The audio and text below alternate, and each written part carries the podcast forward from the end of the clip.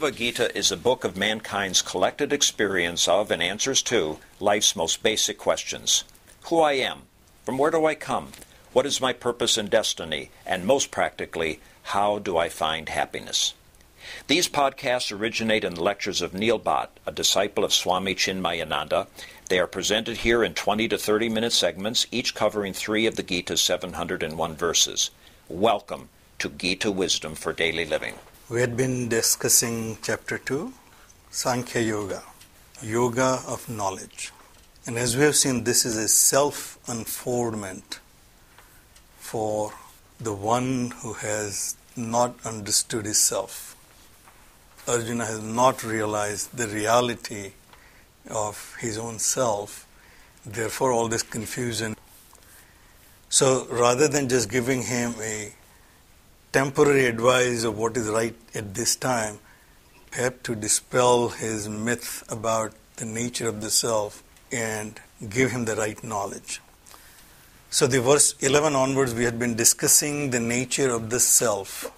And the first thing we have heard from Bhagavan is that this self, which you and I considered mortal, is actually immortal that the first declaration very bold. We don't find it very bold because we grew up with it. It was somewhat embedded in our psyche. However, if you imagine your own experiences of your life and your own viewpoint towards life, it's extremely revealing. It is completely different than all my experiences so far. All my life, I consider this life to be mortal, Therefore, there is fear of death. And now Bhagavan says this life is immortal. Yourself, which considers you as you, that which makes me feel I, that feeling I which is not related to this body, not this mind, not this intellect. Therefore, I always say my body, my mind, my intellect. That entity he calls this mind is, Bhagavan said, eternal, is imperishable. That the first declaration. Second, as we have seen, is then explanation of then what is this mortal life is all about. How does it relate to that immortality? And he said that immortal self keep taking different state of existence as embodied one. And just as within this body there are changes occurring, when this body becomes not useful for that embodied one, he moves on to find another body. And that change is no different than my growing from baby to young man to an old man and then dying. So the idea or the concept of reincarnation is introduced right away in the second verse of that discourse. Now, this is something we do find it very controversial, and Swamiji used to say that one thing good about my profession is I can bluff all my life and never have to prove anything, and nobody can catch me. That's because this is nothing I can prove objectively. It's the subjective science. Subjectively, it can be proved. All our sages and all the prophets of the world have time and again confirmed the nature of this self but it cannot be transferred that knowledge to you in an objective manner. Therefore, it is called self unfoldment. Therefore, it can only be prescribed how to feel it, how to experience it. If I had been to Hawaii and I can give you all kind of explanation, I can write all kind of essays, but the only way you will experience it when you yourself go to Hawaii. So therefore, this knowledge can only be experienced.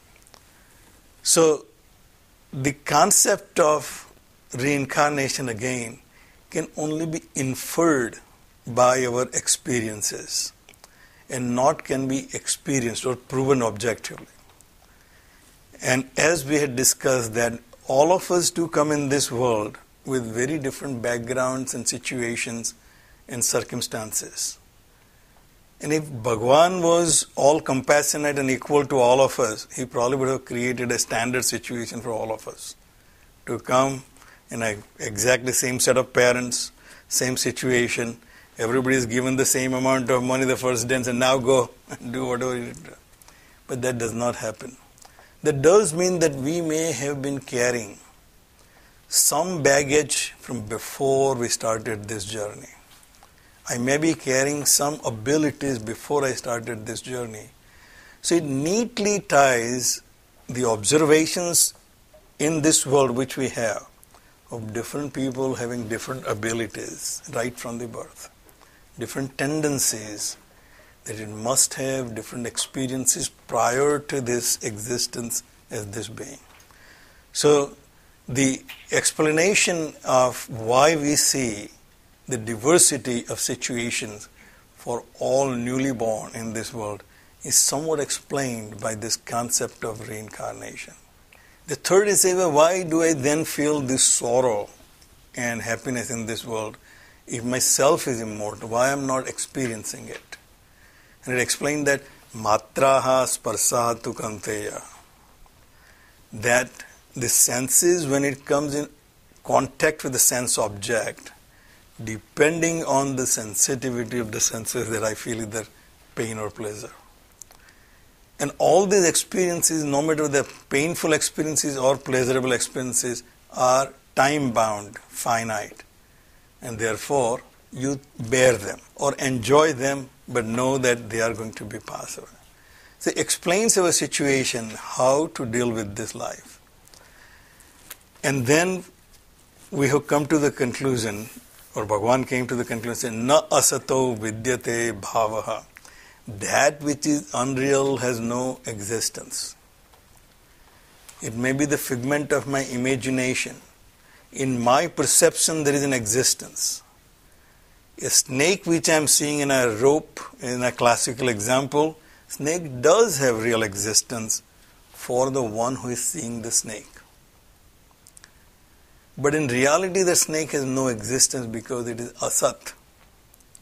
Before my delusion, and after my delusion is over, that snake has no existence. Therefore, it is asat. That is impermanent.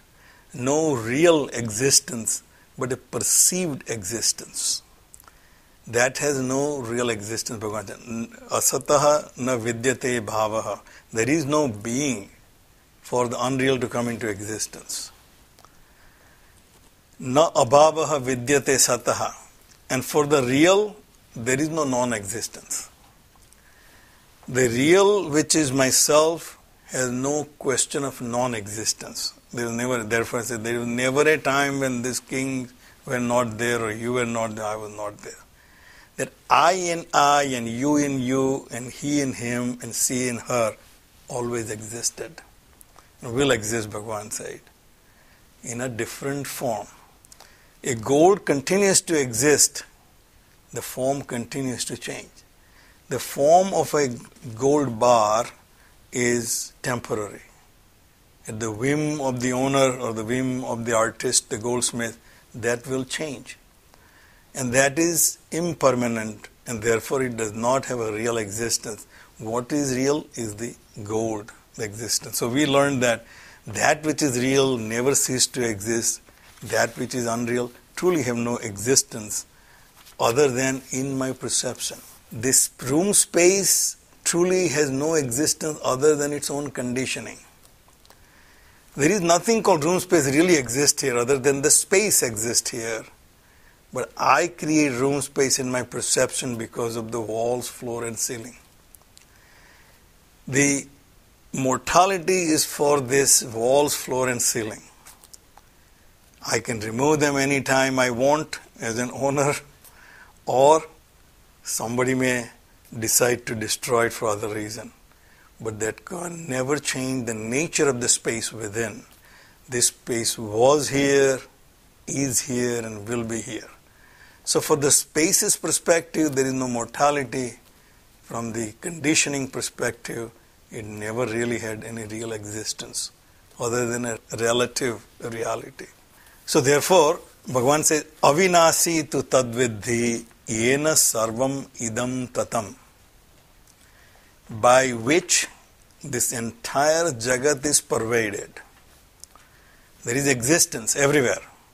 I exist, you exist, she exists, he exists, chair exists, tree exists. So everything where we see, we consider it an existence. That existence in its purity is all pervading. Everywhere I see there is some existence of something. That all pervading existence, Bhagavan says, avinashi, is indestructible. A form of an existence can be destroyed, existence itself cannot be destroyed. A table can be destroyed, but the material of the table will remain in some form. Craig is trying to make a table out of wood. Now, the table does not exist right now other than in his imagination. But the wood does exist because he said, I have this, I will buy this and do that. That would exist.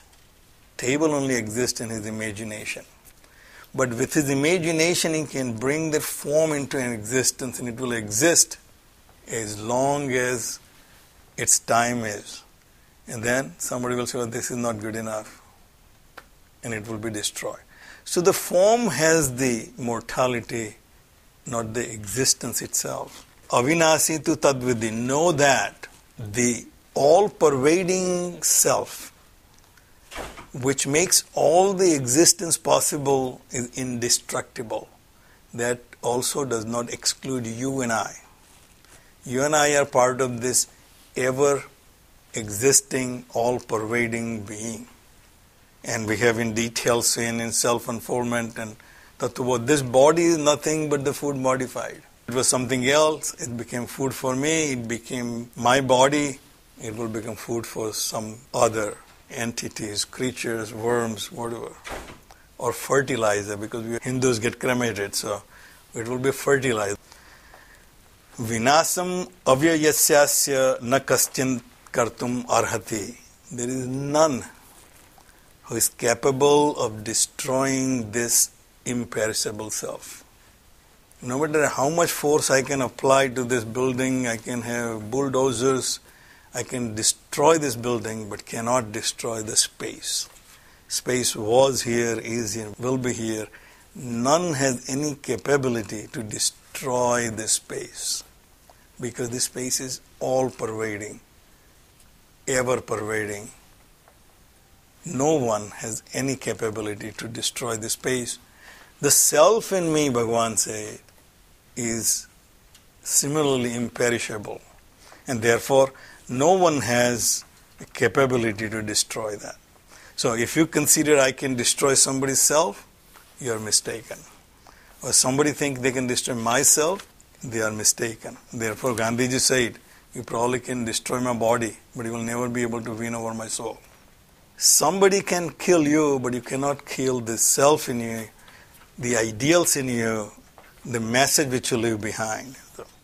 Ime deha nityasya uktaha sharirinaha. So what is destructible? He say antavanta ime deha. This bodies of this embodied one is destructible, has an end.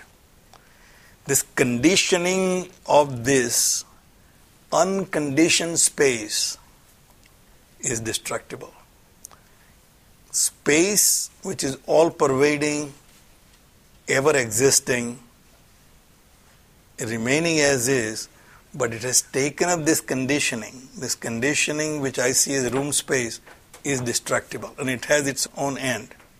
It is own beginning and own end.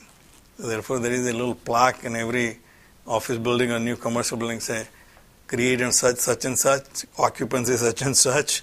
It says when it was created, it does not have a death date, but we know for sure that this building will not be here 500 years from now. Mortgage companies have figured out the life of your building typically 30 years.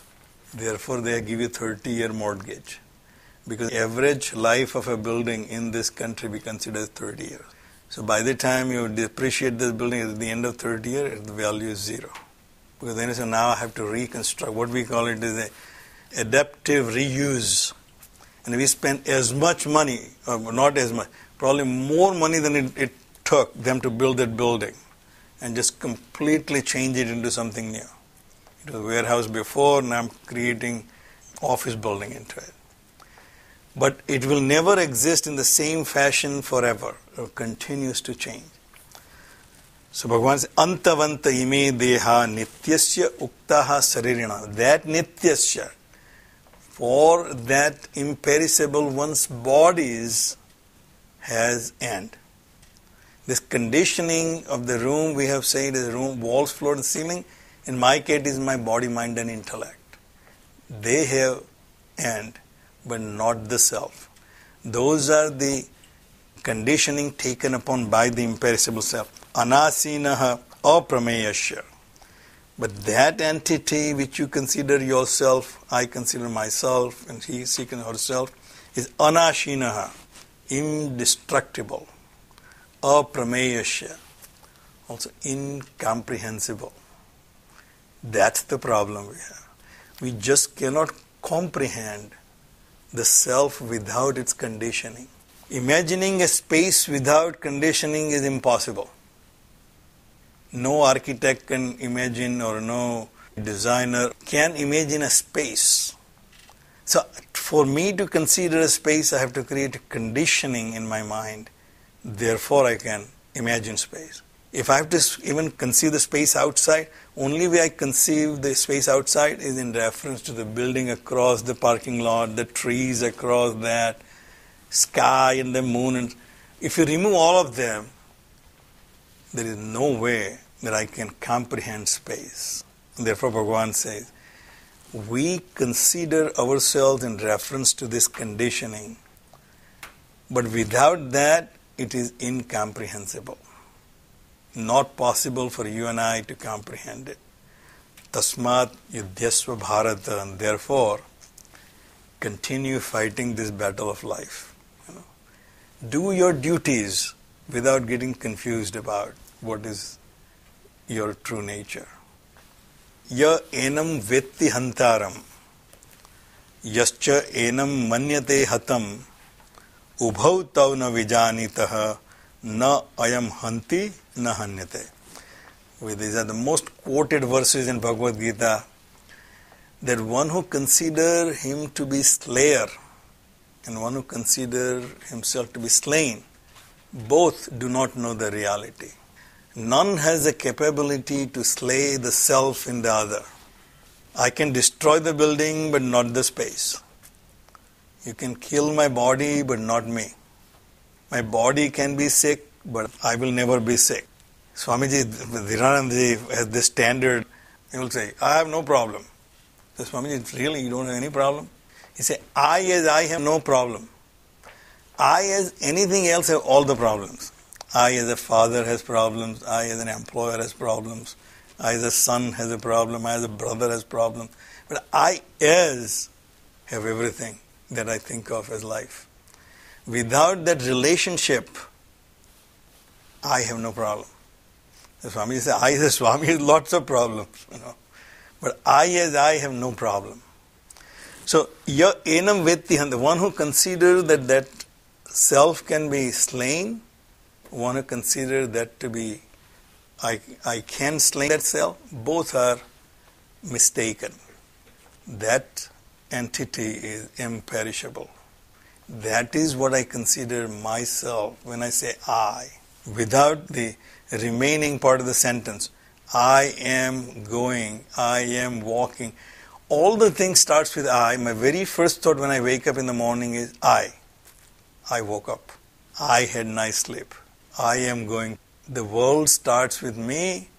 World revolves around me my world, I am in the center of my world, you are in the center of your world, she is in the center of her world. Where our world overlaps are our relationships. So your world and my world only overlaps on a Sunday morning. Then others only overlaps on Monday through Friday because they are my clients or my employees. So their relationship is different because their world and my world overlaps in a different way than your world and mine overlaps. That's our relationship. But the I in us, Bhagavan said, has no ending. Ubhau tau na vijanitaha na ayam hanti na hanyate. Both who think that this is destructible, I am destructible, you are destructible, I can destroy you, you can destroy me, both are wrong, Bhagavan said. Ubhau tau na vijan. Neither of them know the reality. The reality, it cannot be done. Imperishable cannot be destroyed. Na ayam hanti, na hanyate. And with that, we will stop here. ॐ सर्वे भवन्तु सुखिनः। सर्वे सन्तु निरामयाः। सर्वे भद्राणि पश्यन्तु। मा कश्चित् दुःखभाग् भवेत् ॐ शान्तिः शान्तिः। शान्तिः हरिः ॐ श्रीगुरुभ्यो नमः। हरि ॐ